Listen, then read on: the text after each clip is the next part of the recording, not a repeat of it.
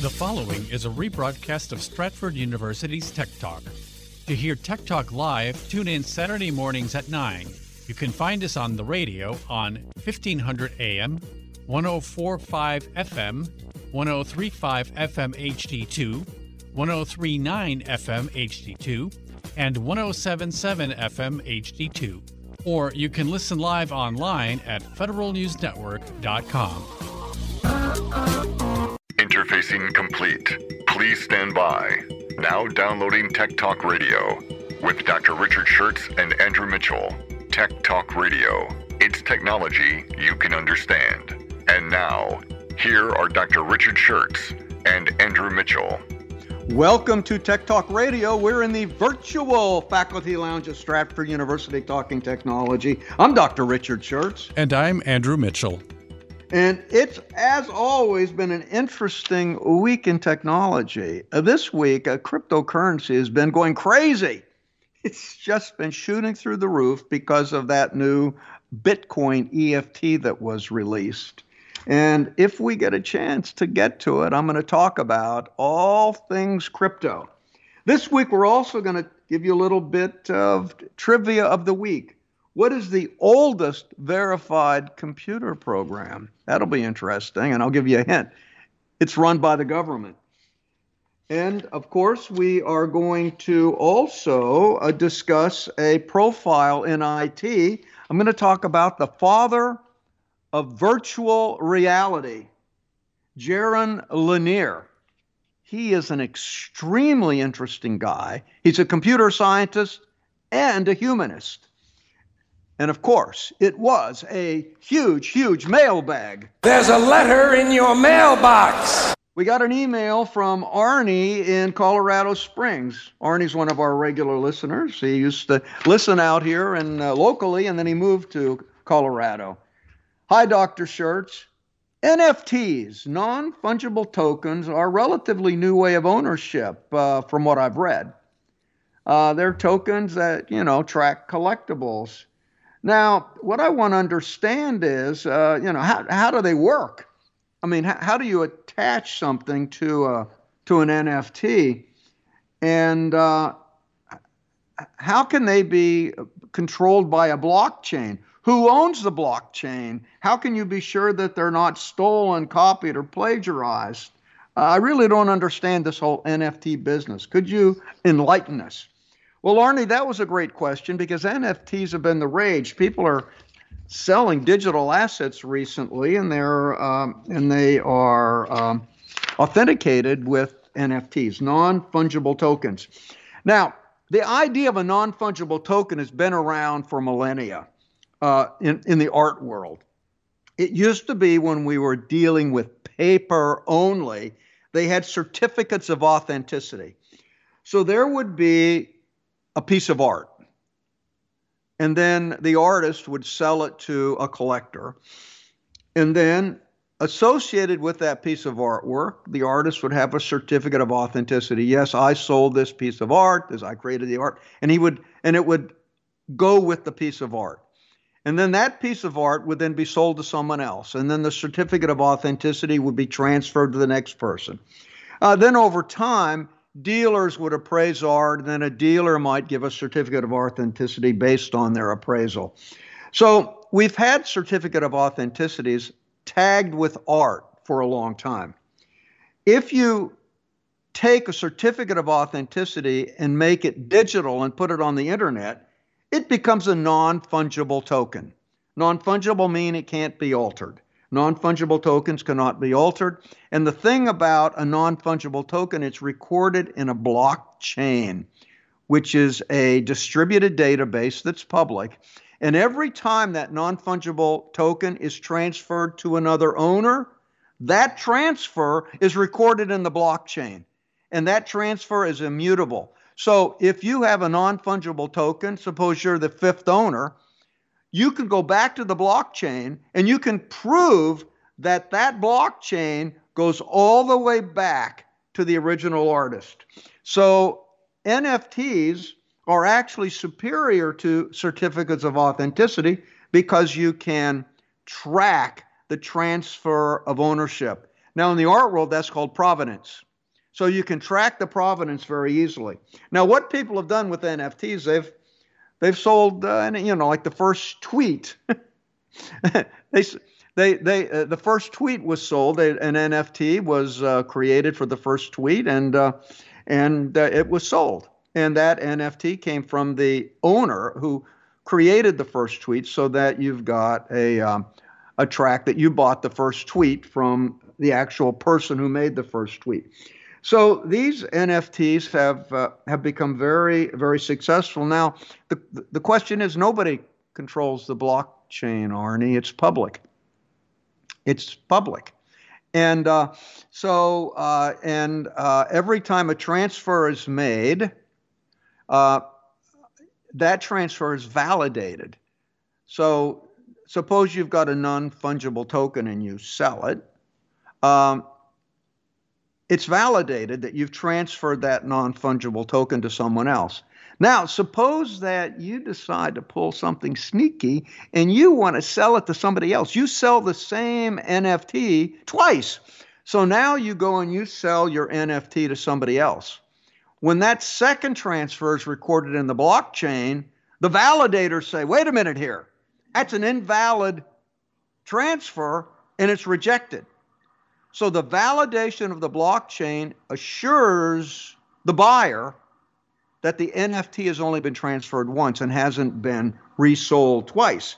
And that's what the validators do. And the people who validate the blockchain, who validate the transfers on the blockchain, are rewarded in cryptocurrency for every time that they validate a block. They get a little payment in cryptocurrency. And that's why they're called miners. So nobody owns it. It's a completely distributed database, but it does track chain of ownership and provenance of the NFTs. Here's the we got question, an email though. From just Bob a second, just a second, Dear Doc. Doc and Andrew. Uh huh. You forgot to click on the link, the letter that I sent last week. Now, Bob sent me a letter, and he said, "Well, click on this link and uh, talk about that story." I never clicked on the link. There was something else in his letter that I responded to, but I didn't. I didn't click on the link.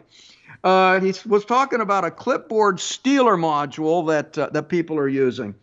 Um, now, uh, it's it's it's actually an interesting idea, Bob. I, I talked about this uh, probably about five six weeks ago, but this was a way that people were actually stealing money from hackers. It, it, it was it was it was kind of interesting. What they do is that it's malware that's loaded on the computer and it sits there and watches your clipboard. You know, your clipboard when you want to copy paste a number or a document.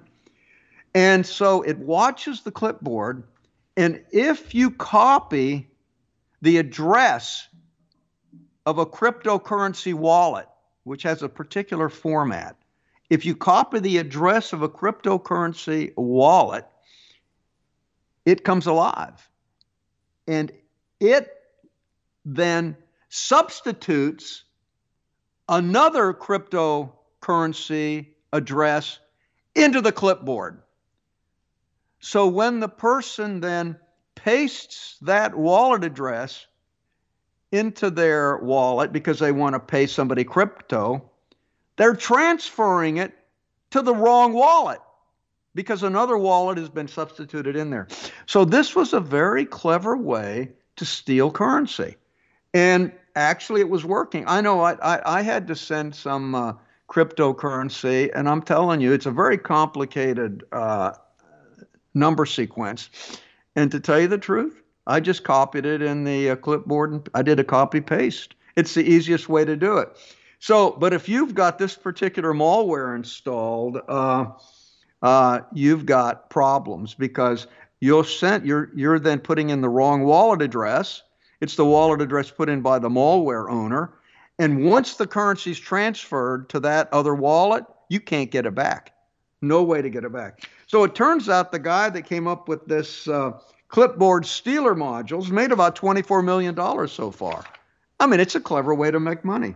And uh, I should have covered that last week, Bob, but uh, you know, I forgot to clip. I forgot to. I forgot to click on the uh, the the link. We got an email from Leslie in Oakton. Dear Tech Talk, I'm considering buying a new mobile phone this year. I'm actually quite happy with my two year old 4, 4G phone. That's the uh, 4G cellular network phone. And I love its camera, but but now the 5G networks are out, and I just wonder whether I should upgrade or not. What's the um, what's uh, what do you recommend? Enjoyed the podcast, Leslie in Oakton. Well, Leslie, every top end uh, cell phone now supports 5G, fifth generation cellular. Even even the iPhone supports 5G now. Now the question is, should you upgrade? Well, it depends. It depends on what carrier you have. Now, it turns out that T Mobile's been really been working on their 5G network.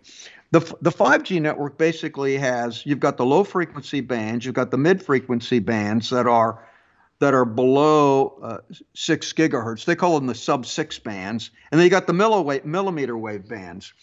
Uh, the reason that 5G has more um, bandwidth, more uh, um, download speed and upload speed is that they have more bandwidth. What the what the FCC did, they just sort of gathered up all these leftover bits of of frequency space of, and they sort of put them all together, and it made them available to the to, to the uh, to the cellular companies. And so there are a lot of frequencies that are being put into into 5G, and 5G just operates over all of these frequency bands. So it turned out that. Um, the, the millimeter wave bands, the high frequency bands, uh, uh, do give you a lot of bandwidth, but the problem is they um, they're, they're they're shorter range and they don't penetrate walls that well. So in the cities, the, the, the, millimeter wave bands don't work that well. But if you go out in the country, they work great because you don't have a bunch of walls. Uh, the the the mid bands, which is what they call the sub six, the ones that are below six gigahertz, they're they're around. I mean, most of them are between 2.5 and 3.5 gigahertz.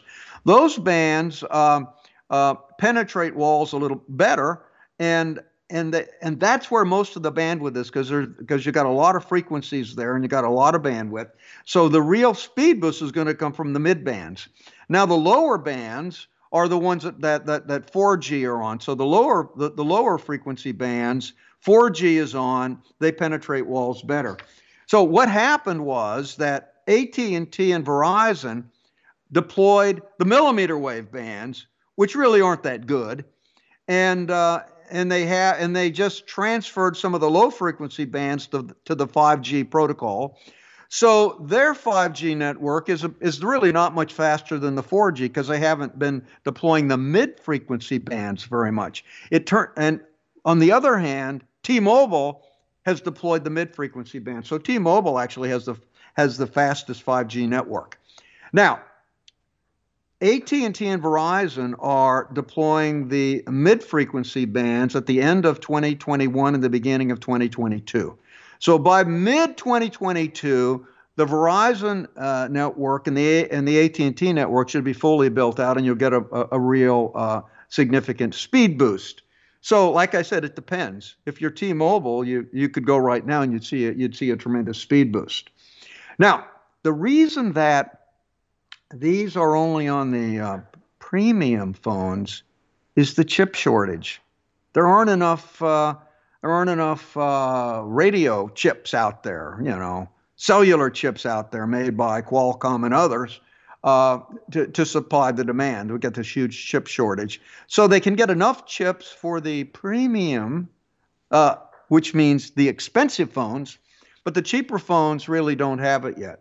So um, in my judgment, uh, you know, protocols get better over time. You know, they'll do upgrades.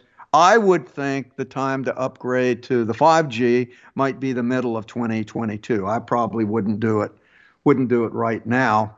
And and actually, I I don't know if I would necessarily worry about 5G. Oh, you're you're getting a faster download speed, but unless you're playing game, uh, 5G has low latency, high speed. If you're a gamer, I think it might make a big, uh, big impact for you. If you want to, if if you want to watch a lot of movies on your phone, but if you're just surfing the web and doing email, 4G is going to be perfectly good enough. I, t- I tend to upgrade my phone, I hate to admit it, for the camera. I don't, I don't upgrade it for the 5G connection or faster download speed. I just love a better camera. So when there's a better camera out there, I pretty much go for it. I hope that answers your question, Leslie. It was a little bit complicated because 5G is a little bit complicated. I'm telling you, these vendors are making it are not very transparent. They make it really complicated to figure out who's on first with 5G. We got an email from Karen in Virginia Beach. Dear Tech Talk, I'm always losing my key fob to my car in the house. Now, it, can I get a tracker so you know I lose it? I, I can find it. What what can I do? Well, uh, I've been looking for my for my fob for the last several weeks. I can't find it. Now I'm using my second key fob, but I want to find that first is first key fob. Is there any way I can get it? Well, Karen, if you don't have a tracker on your key fob, it's going to be really hard to find. Uh, now, now, if you are really technical, you may be able to find it. It turns out that key fobs transmit at 315 megahertz. That's the frequency they transmit at. But they only transmit if they're interrogated. So, like if you bring your key fob close to the car, you have you ever noticed how the lights turn on? The, the car communicates to the key fob, and then the key fob transmits back. So the, the car sends out a little interrogating signal and it, it talks to the key fob. So if you could find a way uh, to interrogate the key fob, some way to transmit 315 megahertz, and if you had a frequency scanner that was detecting 315 megahertz signal, maybe a little directional antenna, you might be able to go down, go around, and you might be able to find your key fob, activate the key fob, and try to and try to detect a response. I think that's going to be pretty difficult to do, though, and I'm suspecting, uh, Karen, that you're not really going to be wanting to get all that equipment. Uh, so I think it's going to be very hard for you to find your current key fob unless you just physically find it. However, once you do find that key fob, you ought to put a tracker on it. And you could just clip a tracker on it. And the nice thing of these trackers, they uh, they are activated by Bluetooth, so you can track them with your cell phone. so there are three trackers that are that are pretty good, and they're all about 30 bucks. Uh, you could get Tile Pro. Now the Tile Pro, that's um, that that that's probably the best key finder, no matter what what cell phone you've got it's easy. It's easy. It's nice. It's a nice way to keep track of easy to lose items. Now the um, now the Tile Pro, you'll detect the Tile Pro up to 400 feet. I mean that's amazing. That, that's a, an amazing range. And so it's uh, it's so sensitive that with that 400 foot range, uh, I mean, I assume that you don't have, uh, you know, concrete walls between you and the Tile Pro at 400 feet. Uh, but that's a very good one. It's got long range detection. it uses Bluetooth to connect with it, and that's around $35. Now, if you've got a smart, a Samsung Galaxy phone, you might want to get the Galaxy Smart Tag. Um, that's also got a long range. It matches the Tile Pro's range, but and if you've got that cell phone, that, the way it's integrated to the to the operating system, it's pretty good. That that unit's only twenty four dollars. Now, if you've got an iPhone, you might want to get the Apple AirTag. Now, the Apple AirTag, uh, you know, connects over Bluetooth, and uh, and and you can use your built-in Find My app, uh, uh Find My, uh, you know, Find My app find my phone. It will be find my uh, find my AirTag, and uh, and it will it will locate it for you. In addition, if you've got an iPhone 11 or later, which has ultra wide, it has the ultra wide band chip. It sends out a signal, and it really gives you a, like a directioner as you're walking around the house looking for the unit. So, uh, the AirTag for iPhone users is pretty good. That's all, that's only twenty nine dollars, and so uh, sorry I can't help you find your unit now, but uh, if you find it, uh, you get a you get a tracking tag, and you'll be you'll be good to go. We got an email from Sharu in New Delhi. Dear Tech Talk, that's New Delhi, India. Uh, after using Windows computers for years, I decided to try a Mac on my Acer laptop. Now, uh, I'm using on the Mac, I'm using the Safari browser, of course, that's the, the Apple browser. But I don't like it because it does not display the full URL, the full web address, URL. That's the web address. And before I go to a website, you know, if I click on something, I, I want to know where it's sending me. Is, is there any way that I can get Safari to display the full web address? Well, sure. To tell you the truth, I like the full web address too because I, you know, before I go to some place, I want to know that it's not, you know, not a, uh, not a nefarious website that they're sending me to. So you, you can easily display the full uh, full web address on Safari. What you want to do, you you open up Safari, then then from the uh, then under then once you've opened up Safari, click on Preferences, and then under Preferences, click on the Advanced tab, and then uh, under the Advanced tab, you'll see a little box, and beside it, it says Show Full Website Address. Just click on that line where it says Show Full Website Address. And, uh, and then, uh, then at that point, from that point on, Safari will display the full website address. Listen, we love your emails. Email us at techtalk at stratford.edu, and we'll get back to you as soon as we can. Yeah, and stick around because we're about to meet one of the pioneers of virtual reality but there's so much more to his story. Profiles in IT next on Tech Talk.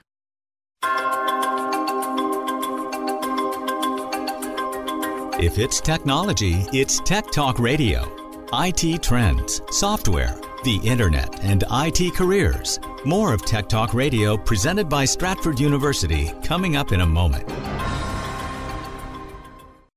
In the next three years, there will be 3.5 million unfilled cybersecurity jobs. How can you make that work for you? Stratford University offers everything you need to succeed, from certifications to bachelor's and even master's degrees in cybersecurity to prepare you for a rewarding career in today's most lucrative and sought after field, cybersecurity. Stratford has seasoned IT faculty, well equipped labs, and real life scenarios to help you achieve practical solutions to today's newest challenges. And Stratford Stratford makes a cybersecurity career reality with accelerated classes, year round program starts, and both on campus and online options to fit your busy schedule. All disciplines are offered, including digital forensics, networking, and telecommunications, and our full line of degrees, including a master's in cybersecurity. Find the future of you with a future in cybersecurity. Go to stratford.edu slash cybersecurity today. That's stratford.edu slash cybersecurity. If it's technology, it's Tech Talk Radio. IT trends, software, the internet, and IT careers. Here's Dr. Richard Shurtz of Stratford University with Tech Talk Radio. Welcome back to Tech Talk Radio. We're in the virtual faculty lounge at Stratford University talking technology. Now it is time for Profiles in IT. Yes, today we're going to feature Jaron Zepel Lanier. Jaron Lanier is a computer scientist, a visual artist, a composer, and also the founder of the field of virtual reality. Jaron was born May 3, 1960, in New York City, but he was raised in Mesilla, New Mexico. His mom, a Holocaust survivor, uh, was the breadwinner of the family. She was an artist. She was a concert pianist. She was a dancer. She also made money day trading. She was the breadwinner for the family. Uh, his father's family also survived the Holocaust. In fact, Lanier, Lanier was one of the Ellis Island names. They changed their name when they came into Ellis Island because they did not want to appear Jewish, so they changed it to Lanier. Uh, when his mother, when it when Jaron was nine, this was after they'd moved to New Mexico, his mother was killed in a car accident. It was tragic for Jaron. He was close to his mom. After his mother's death, Jaron had a succession of infections, including scarlet fever and pneumonia. He was in the hospital for a year. Uh, and, and this was really probably, you know, all related to his mom's death. His his feelings of despair. During the time that he was in the hospital, his house in El Paso burnt down. So when he got out of the hospital, he went back home. His father was unemployed, grieving, and penniless. His father was not the breadwinner. His father was just had lost everything. He did have a little bit of money left, so he said, "Let's just get out of town." He bought a small parcel of uninhabited land in the middle of the New Mexico desert. I guess that's all they could afford. Um, Jaron and his dad lived in tents out in the forest, out in the desert. Uh, and they just survived. It was basically a subsistence uh, operation there for a while. Uh, and Jared, uh, while they were out there in the desert, Jared designed a new home. They managed to assemble a bunch of, you know, scrap parts to put it together. So he designed a home that he and his father built. But at age hand. 12, at age 12, imagine that. Yeah, at age 12. And it was a it was a geodesic dome. I mean, the main living area was a geodesic dome. Can you imagine? I mean, the guys, he, he's 12 years old. There's, he's living in tents out in the desert. And, uh, and he's designing this geodesic dome. Now, his dad, as it turned out, by training was an architect too. But he, apparently he, he wasn't a very good businessman because he, he didn't have any architectural business. So uh, that's probably why Jared was interested in geodesic domes. So he let Jared design the whole house at age 12, and they built it. And that's where they lived, and that became quite a uh, quite a tourist attraction out there in that part of uh, New Mexico. Now he uh, Jared, you know, he, he he's he was very precocious. He wasn't really into you know chasing degrees, but he went to uh, he he went he talked to some professors at New Mexico State University And he convinced them to let him enroll. He said, "Look, I, I, I, I'm interested in mathematics. He'd been he'd been sort of teaching himself mathematics on his own. He was he was very good at mathematics actually. So um, so they let him enroll in uh, in graduate school at age 13, and he took graduate level classes at the uh, at at New Mexico State University. And uh, then while he was at New Mexico State taking these graduate classes, he decided to apply for a grant from the National Science Foundation, NSF. And he applied for a grant to NSF to actually develop a new form of mathematical notation that would make solving problems easier. So he got a grant from NSF while he was taking graduate courses at New Mexico State when he was only 13. And uh, but in order to uh, develop this uh, work on this grant on mathematical notation, he had to program the computer. So he taught himself computer programming. Now, now this was back in the early. This was back 1979, 1980. This was before the personal computer was out. So you know anybody that could program a computer was really at the uh, you know at the top top of the game because there weren't very many computer programmers out then. Now, from 1979 to 1980, his uh, NSF funded project focused on digital graphical simulations for learning. Digital graphical simulations for learning. Like he was interested, say, in teaching uh, anatomy and physiology by actually creating an environment where you could walk through the body and look at the body parts. That that would be an idea. That would be uh, that would be digital graphical simulations for learning. That might be an application of that. Uh, he uh, and this project that he worked on between 79 and 80 is what sparked his interest in virtual reality, because he he could actually walk inside of, of, of the anatomy of a person. It was like he was in a virtual virtual universe there, looking around at all the uh, all the uh, organs. Now, but he was a, he was somebody who was still searching for who he was. So one day, he was there out in the desert there with by his geodesic house, uh, geodesic dome house, and he met this uh, hippie now, the hippie had a goatee and a van. Okay, yeah, every hippie has a van. And he, and this this guy told him, he says, "Look, I go to art school, uh, and I hang out with artists and poets."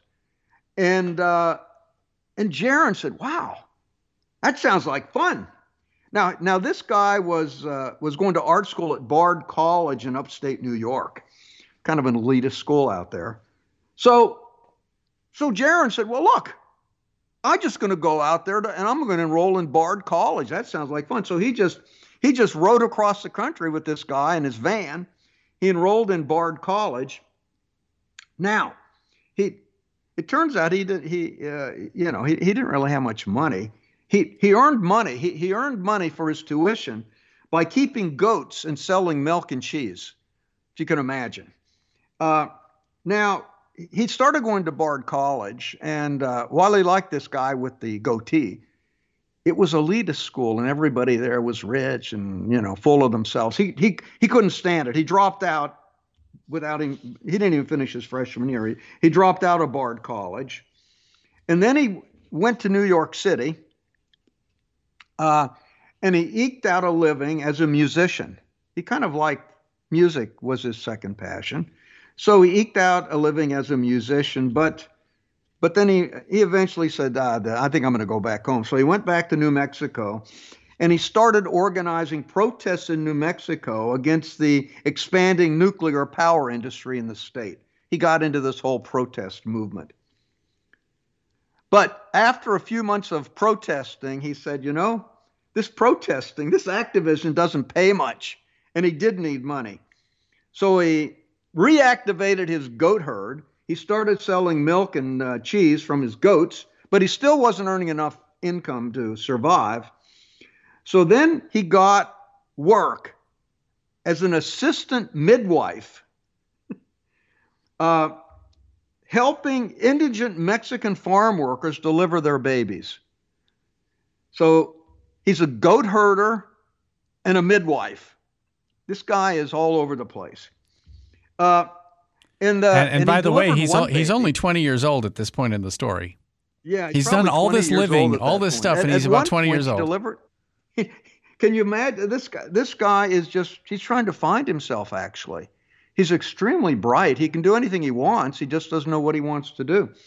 Now he delivered one baby uh, and the mother was a schizophrenic, and the father was in jail. So the so he kept the baby, uh, took care of the baby. So he was programming with one hand and holding the baby with the other hand for about three months, till the till the father got out of um, out of jail, and then he gave he, he, gave the father the baby, and the father was so thankful that Jaron had taken care of the baby that he gave him this old beat up jalopy. I mean, there, you know, the floorboard had a hole in it. You could see the road going underneath it. So Jaron, for the first time in his life, had a car. So he said, you know, I know how to program computers. Uh, I'm just going to go out to Silicon Valley. So he hopped in his car and he drove very slowly because he didn't want to get arrested in this old jalopy. And he drove out to Silicon Valley from New Mexico. Now, of course, that was the epicenter of computer startups.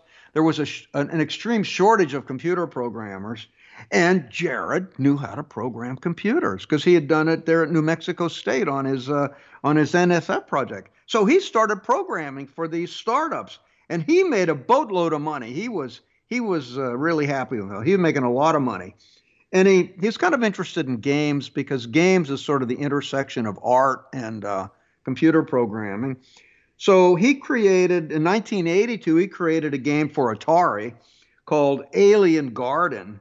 He, he, he programmed this with Bernie McCowan. Now, uh, Doc, I got to ask you this. You were an Atari guy. Did you ever play Alien Garden? I never played Alien Garden. I never even no. heard of it. No, I've never, I never even heard of it either. I, uh, you know, my, I mean, I, I played a few games, but I never played too many Atari games. Uh, then he, then he made a, then he wrote a game on his own uh, for the Commodore 64 called Moondust. And that apparently was a pioneering game. It was graphically complex, and and he made good money on Moondust.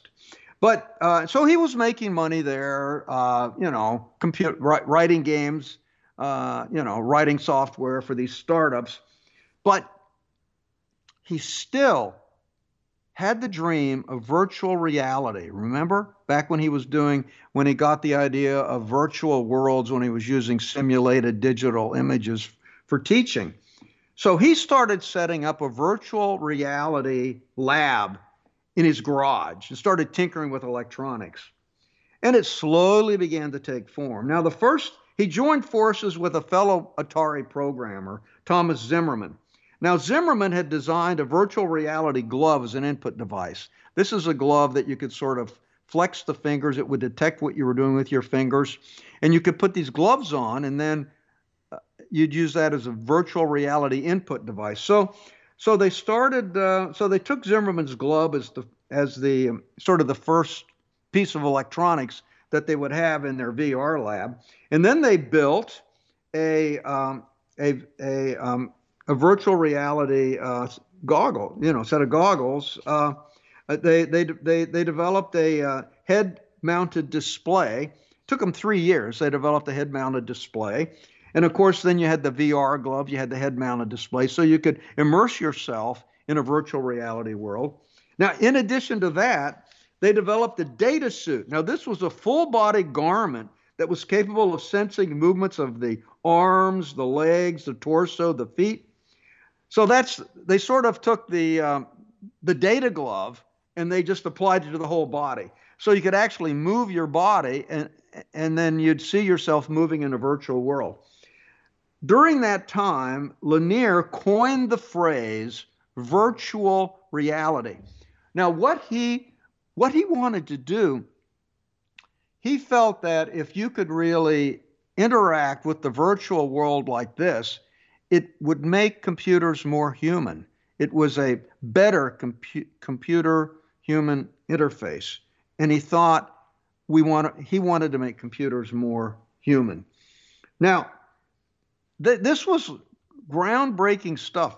So in 1984, a Scientific American came out and they want to do an article on his VR, all of his VR stuff. They showed him the, you know, the data, the, the, you know, the the hand, the data hand. They showed him the the goggles, the head-mounted display. They showed him the data suit. These guys were impressed, so they were writing this big article about it. But there was a rule in uh, at, uh, at, Scientific American if if they were going to feature you in an article, you had to put who you represented. So they said, well.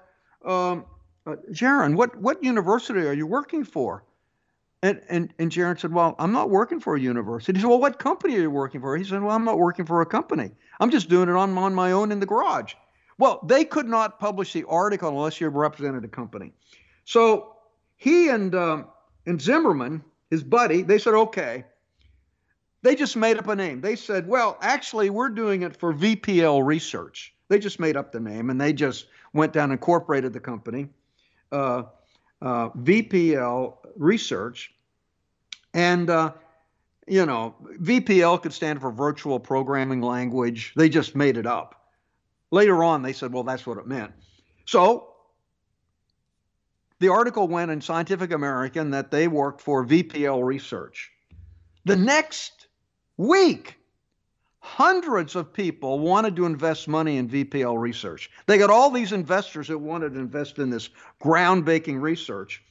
So they they started selling um, virtual reality equipment around the world. Now, if you'd get a full VR system, this would be with the data suit, the glove, the goggles, and the pro the, the computer programming. It would be two hundred and twenty five thousand dollars. Now, at its height, VPL Research had annual sales around six million dollars. So he had really created an entirely new business area you know, virtual reality. Yeah, and, and this wasn't for uh, entertainment or video games. This was for research purposes, ver- various research projects. That's right. He was just he wasn't trying to make money or anything. Now, now the thing is, he didn't pay much money to. He didn't. He didn't pay. He was not a businessman. He didn't pay. They really didn't worry about business that much. Uh, so at one point, they they needed to to get a loan to expand to get more equipment. So he used his patents in virtual reality as collateral against the loan. Bad mistake, big mistake. Then in the early 90s, VPL filed for bankruptcy. This was in the big dot com crash. And eventually he lost all of his patents in a legal battle, lost everything. Uh, at age 32, Lanier was ousted from VPL because somebody else took it over, and he was abandoned without any payoff or patents. In 1999, Sun Microsystems bought VPL's virtual reality and graphical related patents, and Lanier ended up with an empty bag. That's when he started pursuing his second love music. Music. He loved contemporary classical music. He was a pianist. Now, he was a specialist in non Western musical instruments. Um, he had like 40 or 50 of these ancient instruments from Asia and all over the world that he, he loved to play them. He wrote orchestral music and concertos using these instruments. He he created in 1994 a contemporary album called Instruments of Change, where he was like featuring different ones of these different instruments in different songs, and he would play them himself. Now, it was a Western exploration of Asian musical traditions. It included the bowed harp, musical patterns drawn from India and the Far East. So let's hear what that uh, sounds like, because we actually have a sample. Uh, from okay. from that album. It was a, a, track called Circular Saw, and he is actually using the medieval bowed harp. And you think if you listen, you kind of pick up on the patterns that we're talking about from India or the Far East.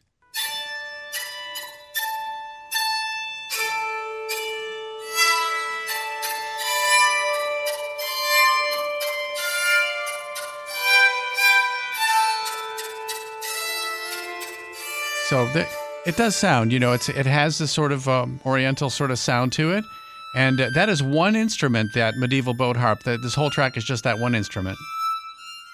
Yeah, this. Uh, I mean, he he played with Yoko Ono. He was he was playing uh, around the world uh, using uh, using his instruments. Now he had a band called the Chromatophoria. Chromatophoria. Now they played both virtual instruments and real instruments. Now, now a virtual instrument. Remember, you had the data hand, so he'd put these data hands on, and he could like play the air guitar. so in, in, this, so he would get up there, he'd play a virtual instrument for a while, then he'd flip over to one of these real instruments and play that, and uh, and he was uh, really quite big in the whole music area. And think about now, this. It's not just a, you know, he has all this theoretical knowledge, like when it comes to science and stuff, but the, you know, the dexterity it takes to play any instrument and to learn all these various instruments and also instruments that no one's even heard of that he learns to play on his own. This is an incredible genius who, who even has the practical skills, you know, the, the physical dexterity to carry out some of the things he wants to do. So he he felt that these instruments were uh, a window into the past. So he had a harp that he believes was similar to the one that David played in the in the Old Testament. So when he plays that harp, he feels like he's going back to the time of David, and um, so he uh, he felt that probably the best user interface that was ever invented was the wood instrument, and that's what he loved. Now after after working on his music for a while, he flipped back to technology. Okay, he goes he goes back and forth. It turned out that the Internet 2 was coming out. This was the the um, we were they, they were they were uh, they were pushing the the Internet 2, the high high speed internet, and they said, what could we do this that would really be dramatic? And they thought, well, maybe if we could have total immersion. We could have 3D images transferred back and forth. So he started working as lead scientist on the National Tele-Immersion Initiative. It's a coalition of research universities studying applications for Internet 2. And so he and his co- colleagues from Columbia created a tele-immersion experience and this was the sort of the technology that he had been developing for virtual reality since the collapse of VPL. Now, there would be people at separate locations, but by projecting light, you could make it look like a 3D person was right in front of you. So two people could be across the country from each other, but it's like you're sitting and looking at somebody in who's right in front of you and you see their that you see their 3D image and they, they they worked on that. It took a lot of bandwidth to do that. That's why you needed internet too. And he and he worked on that uh, quite extensively to try to get make tele immersion real. This is the thing, though. I don't uh, know of any you know applications nowadays. Are, are, people using this technology? They they're trying to use. It's just so expensive. Mm-hmm. so they uh, Cisco was was trying to push this teleimmersion. They they they they they uh, they they're trying to push it, but I think it I think we have to wait for the cost of the technology to come down. So it is there, but only in research labs. Uh, now he was uh, from 2001 to 2004. He was visiting scientist at Silicon Graphics, where he developed uh, more solutions to telepresence. Now but he he he did make money. He uh, he you know he sold even though he lost all of his money in virtual uh, when when when virtual reality company was went bankrupt. He, he created another company that he sold to Google that was dealing with face recognition. He sold that to Google in 2006. Now, his art, he's also an artist. His art has been displayed in galleries throughout the world. He does large scale paintings uh, based on material from computer images. He's got a huge printer that actually's got its own chimney. Now, uh, you know, some of these paintings are uh, prints are available uh, for collectors. Now, over time, he became disillusioned with the Silicon Valley culture. He felt that it was robbing us of our humanity. He believed we had to express our humanity in order to put computers in their place. He believed that virtual reality allowed for such an expression. So, in the end, his human side was more important to him than his computer science side. And uh, we'll talk about that later in the show. In uh, 2010, he was named as Time Magazine's uh, 100 most influential people. Um, his net worth, by the way, is around $5 million. He's not super wealthy, but he's, uh, he's done okay uh, with life. So there you everything you want to know about Jaron Lanier, uh, the father of virtual reality and maybe our preeminent computer humanist. So pour yourself a coffee, pull up a chair, because we're about to take a deeper dive into some of these thoughts of Jaron Lanier. Observations from the Faculty Lounge next on Tech Talk Radio.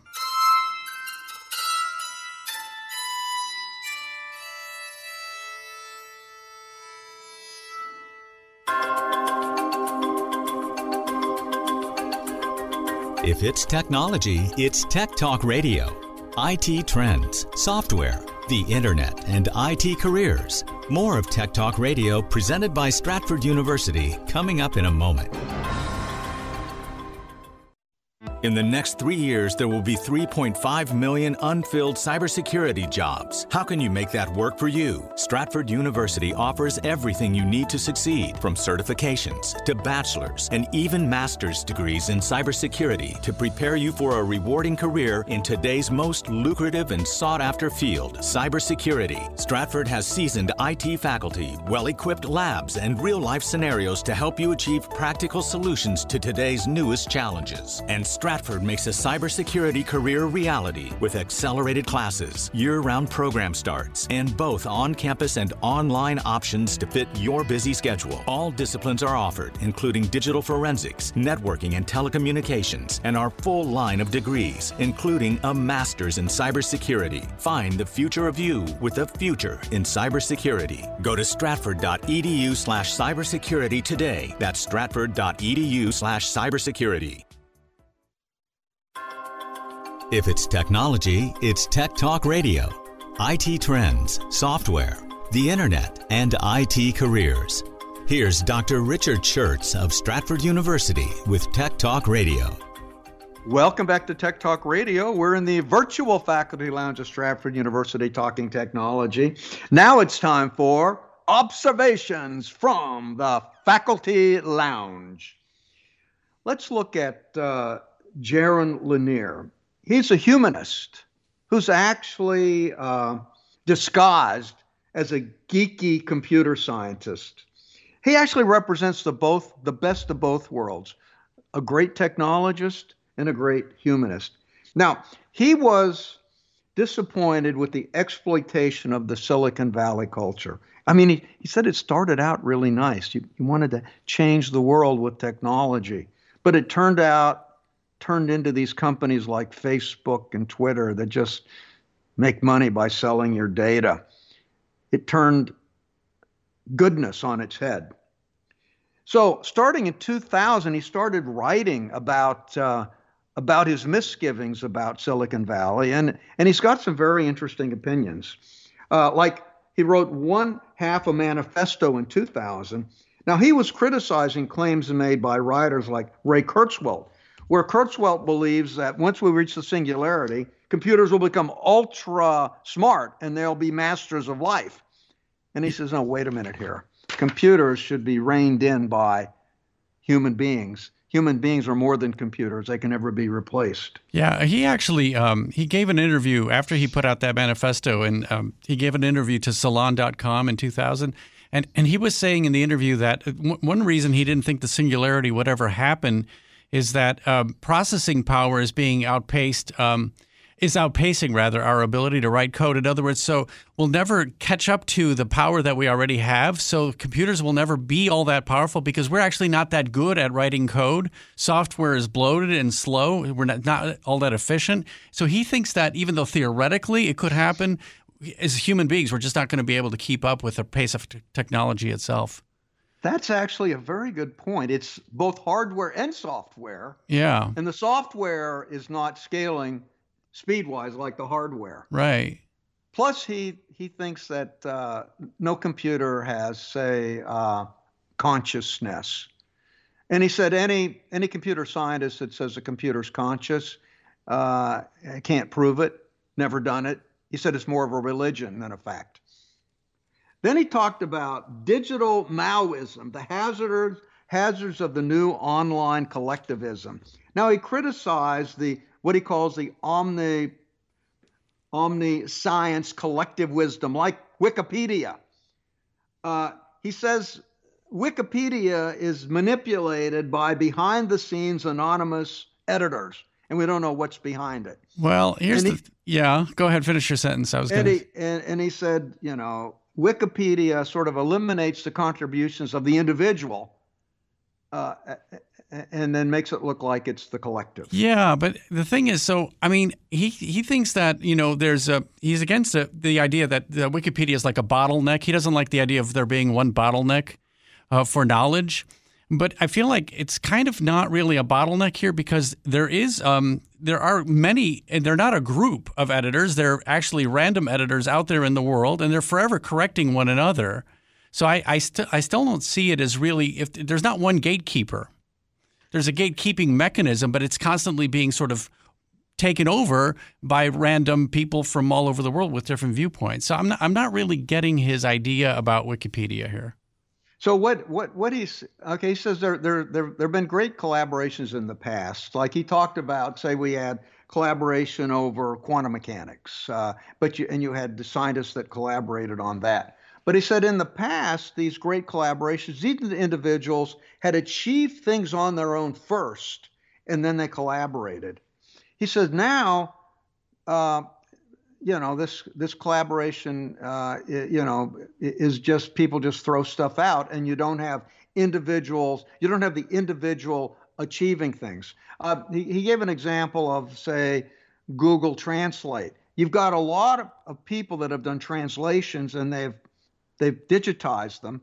Google just scooped it all up and makes it look like their engine is really bright and they've minimized the contributions of the people that made it happen. Yeah, I, that I agree with. I mean, people have actually handed over what it turns out to be sort of a digital asset, which is their knowledge, their ability, to say, to translate something, and they don't get anything for it, but Google gets all the money.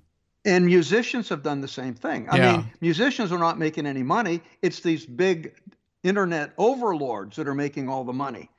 And it turns out that create the, the creative individuals, instead of being king of the heap, are the peasants who are filling the coffers of the internet aristocracy. That is a very, very good analogy to think of it that way, where the labor, the, the value of the labor is, is not does not go to the person who's been doing the work, but to the person who owns, you know, the property. That's right. Yeah. And so the wrong people are getting wealthy over creative content. That's his point. Yeah.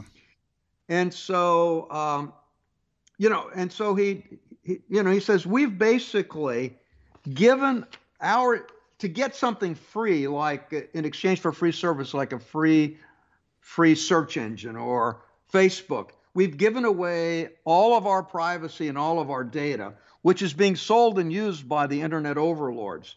He said it's a lot like the sirens of Ulysses, who were calling Ulysses, and if he goes and looks at them, he's dead.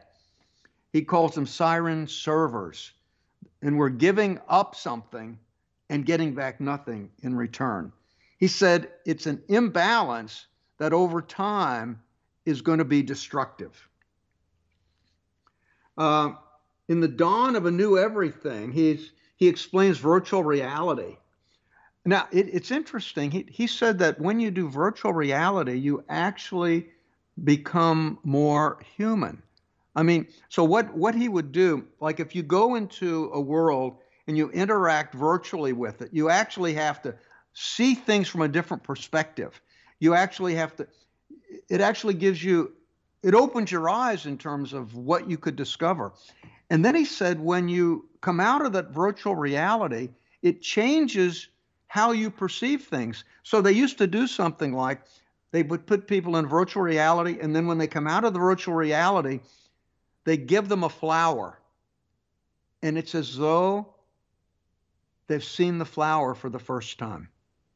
Because now their perception abilities have been honed. So he thinks virtual reality can make us more human. He thinks that the idea of computers replacing us like the singularity is ridiculous. And he says the only way to fight that is to project our humanity even more.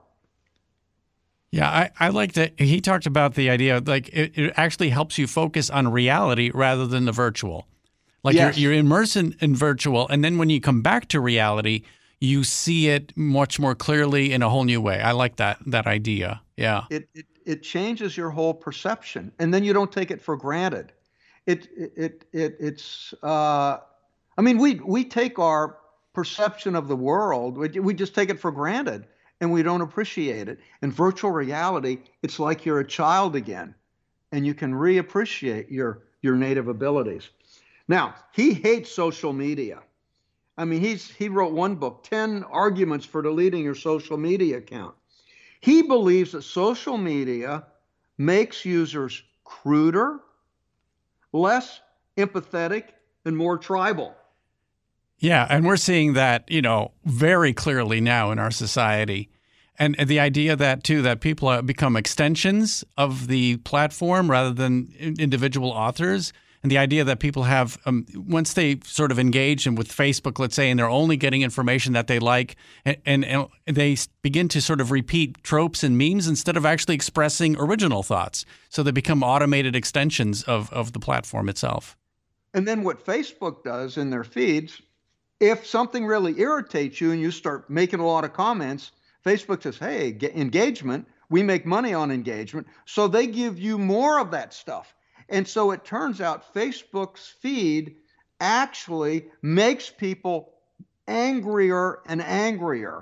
And the Facebook feed algorithm actually is, is dividing us. It, it, it's actually ripping apart the society and it's narrowing the uh, the range of thoughts that are being expressed. That's right. Yeah. So so his message is clear. We must control the forces that are driving the internet and computer science in general, and we must focus on being more human. Listen, I, I I didn't know much about Jaron until this week, and I, I love this guy. And he Listen, made us we, think, didn't he? He made us think about things today. He certainly did. Listen, we love your emails. Email us at techtalk at stratford.edu, and we'll get back to you as soon as we can.